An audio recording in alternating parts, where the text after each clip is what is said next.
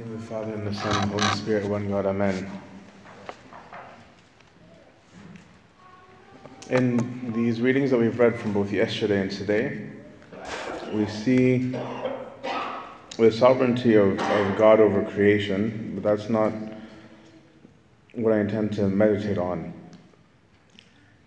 We see two events of death in which God raised people from the dead. Yesterday in, in Vespers, was the story of the centurion who is not a believer, who asked um, Christ that he could heal his kid. And actually, he sent Jews on his behalf to ask Christ. And Christ, they told Christ, this man deserves it um, because he's a good man and he has built our, our temples. And then, as we just read, was the story of, of Lazarus. So the Lord knew that Lazarus was sick and the Lord knew that Lazarus was going to die. We see that very clearly because he tells the apostles before they even hear a word what the intention is. He says, We're going to be going to Bethany um, because Lazarus is asleep. And the disciples don't get it. And they, as it says, they thought he meant he was resting. And so they say, Well, if he's resting, no big deal. Um, and Christ says, No, he's dead. And it's better for, the, for you that that happened, that you might see the glory of God. But the question of why didn't he do something is the question that Mary and Martha ask, and often the question that many of us ask. And usually that's a bad question, but it's usually the first question because the question always assumes that we're innocent. Right? The question usually assumes that, that no wrong is supposed to happen to me and that I'm innocent and that nothing should happen. But it's a something that we ask a lot. But all evil is the result of the fall, right? Disease and death entered into the world because of the fall of man. And all evil is a result of free will, right? No evil proceeds from God. All evil comes from either my own decisions or someone else's decisions, but they're not coming from God. God isn't going to wake up one morning now that he sleeps and say, I've decided I want to do an evil thing today. Humans do that. But God does not do that. And humans do it to one another, even, but our Lord does not do it to us. But the context of the fall has created a world in which evil happens, right? It's almost as if, if you can picture a room in which somebody threw a tantrum one day and broke all of the glasses in the, in the room and the lamps um, and the mirrors. And yet everybody's living in that room, right? People are walking around, there's broken glass everywhere. You now live in a room that has injury built into it, right? You're, you're in a room now where you're going to get hurt by walking around. And it's not because somebody is always actively wanting you to be hurt, but because something wrong happened that produces more wrongs. So this is the context of a fallen world, is that we're in one in which there's already hurt and there's already brokenness. And we meditate on other days on how our Lord solves this. But this is why we say the fall is the reason for things, right? It's not just to say, oh, well, Adam made some mistake and now we're all paying for it. Well, yes, he did, but also because of the context which changed. Is that Adam is not constantly trying to do something to us. The glass is on the floor. And if you tread normally, it is easy for you to get injured. So there's nothing shocking about death. We all want it but it's inevitable. But certainly some deaths seem more dignified than others. So we need to ask why not do anything, even though, as we said, it's not always the right question. Number one is that we must exercise our own free will when we are rational enough to do so. Right? There's a difference between leaving an infant to his or her own free will and leaving an adolescent and an adult, right? Is that free will needs to be respected, but according to the knowledge um, that each person has.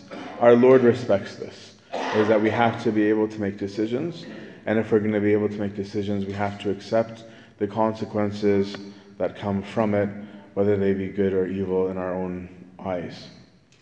The second thing is because decisions must have consequences, because decisions mean something.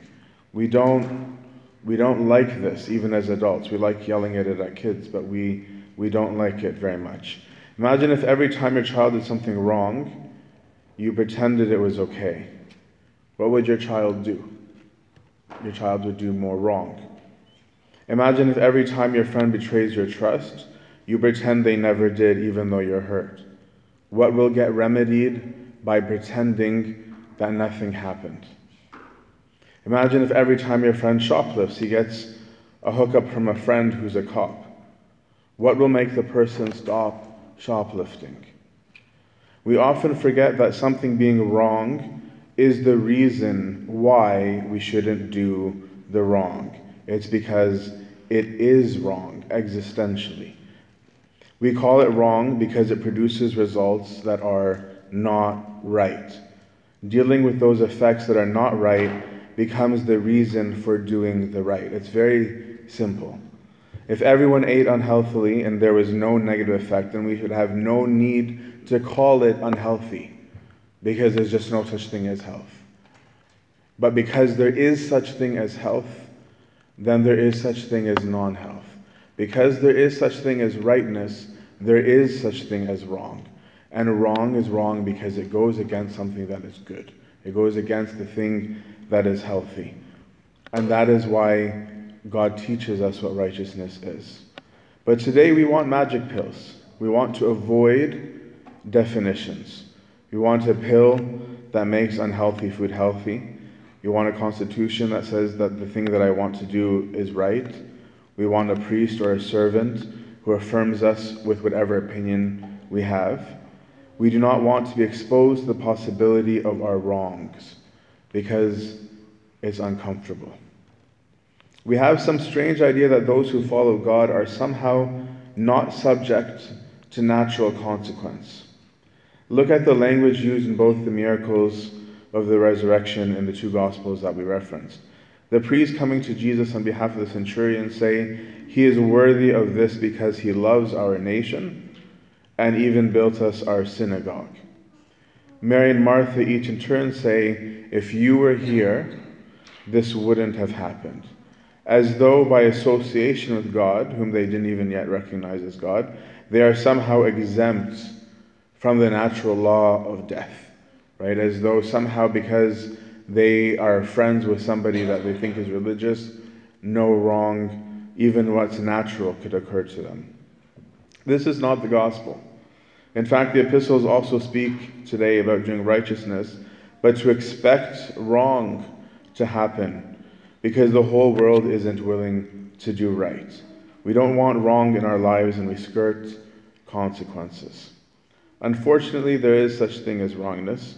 It might not have a, a substance or a physical form, but it's expressed physically. Our Lord, as a good parent, allows us to learn from our wrongs and even often works good from our wrongs. But although He's not always fixing the wrong or preventing the wrong out of respect for us and our autonomy, our free will, what he does do is be with us in it. If you look at the story of Lazarus, it's clear that he intentionally didn't fix this natural wrong, death, but delayed his going to Bethany to make sure that Lazarus was quite dead, to work a miracle from it. This shows us a few things about him. First is that there may be something bigger going on than we realize when something is going on. I know a father in, in Kuwait who wanted his daughter to learn from her wrongs while she's studying abroad in, in Ukraine. She was breaking all sorts of rules and acting rebelliously, taking advantage of the long distance between her and her dad. And so he threatened her and he told her that he was buying her a one way ticket when she was done exams and she wouldn't be allowed to return to the Ukraine to continue her studies. In factuality, he absolutely had no intention of not sending his daughter back to school. He was going to send his daughter back. He told her that he was not, but he was, he was going to. But he was trying to scare her.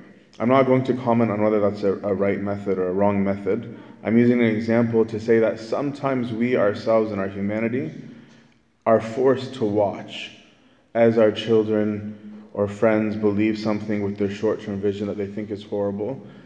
while knowing that the long term is something very good. That we ourselves have this, this concept.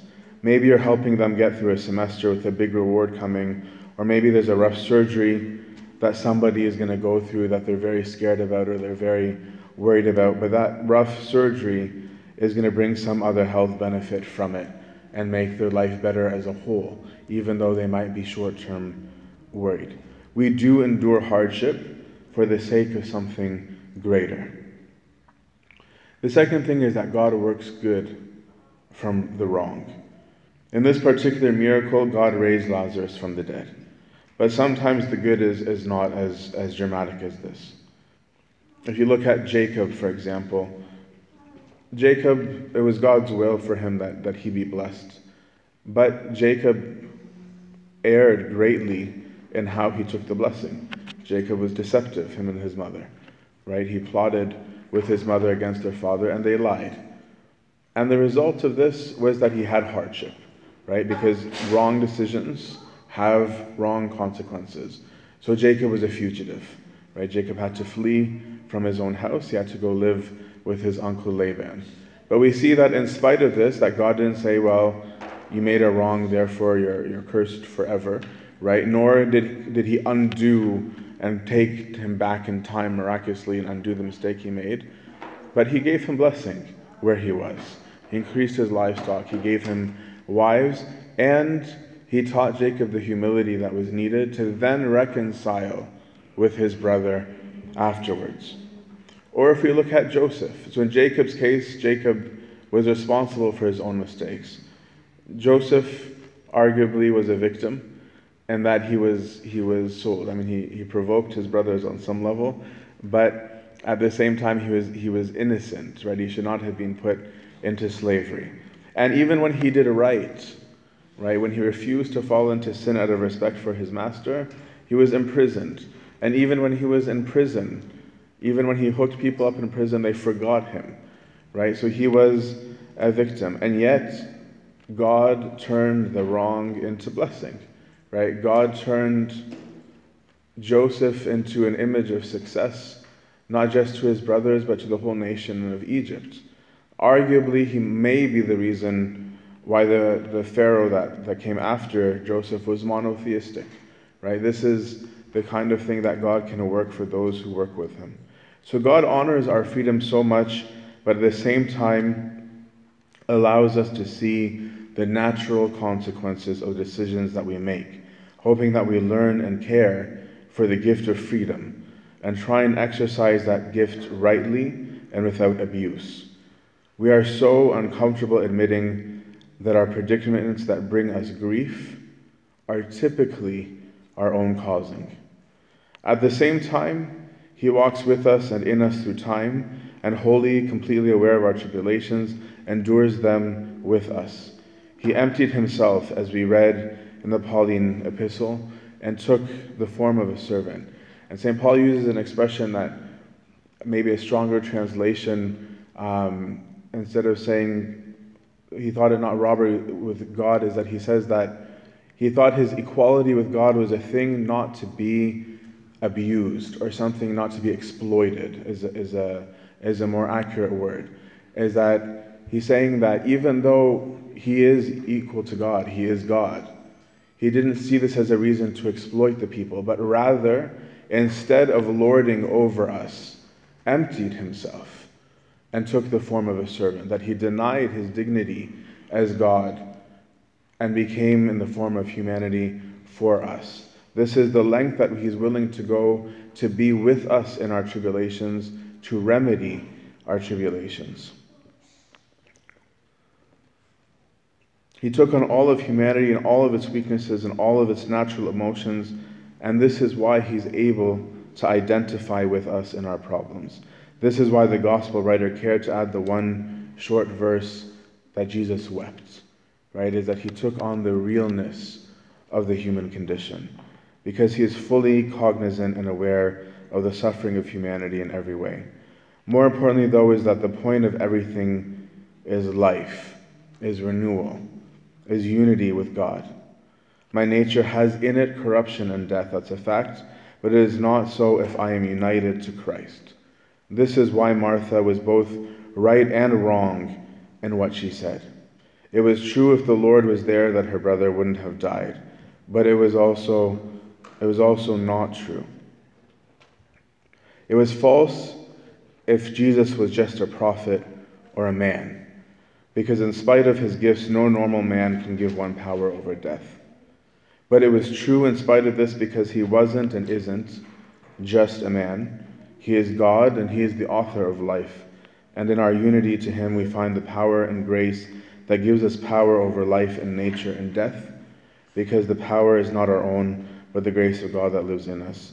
May we all seek to be united to him, the resurrection, because if we do, we will find life in the hardest of places. We'll find light and joy in diseases and sorrows and losses and pain, because we will know that our Lord is weeping with us in our night of weeping, but is also working from it resurrection, waiting for the day to tell us, Lazarus, come forth. Glory be to our God forever and ever, into the age of all ages. Amen.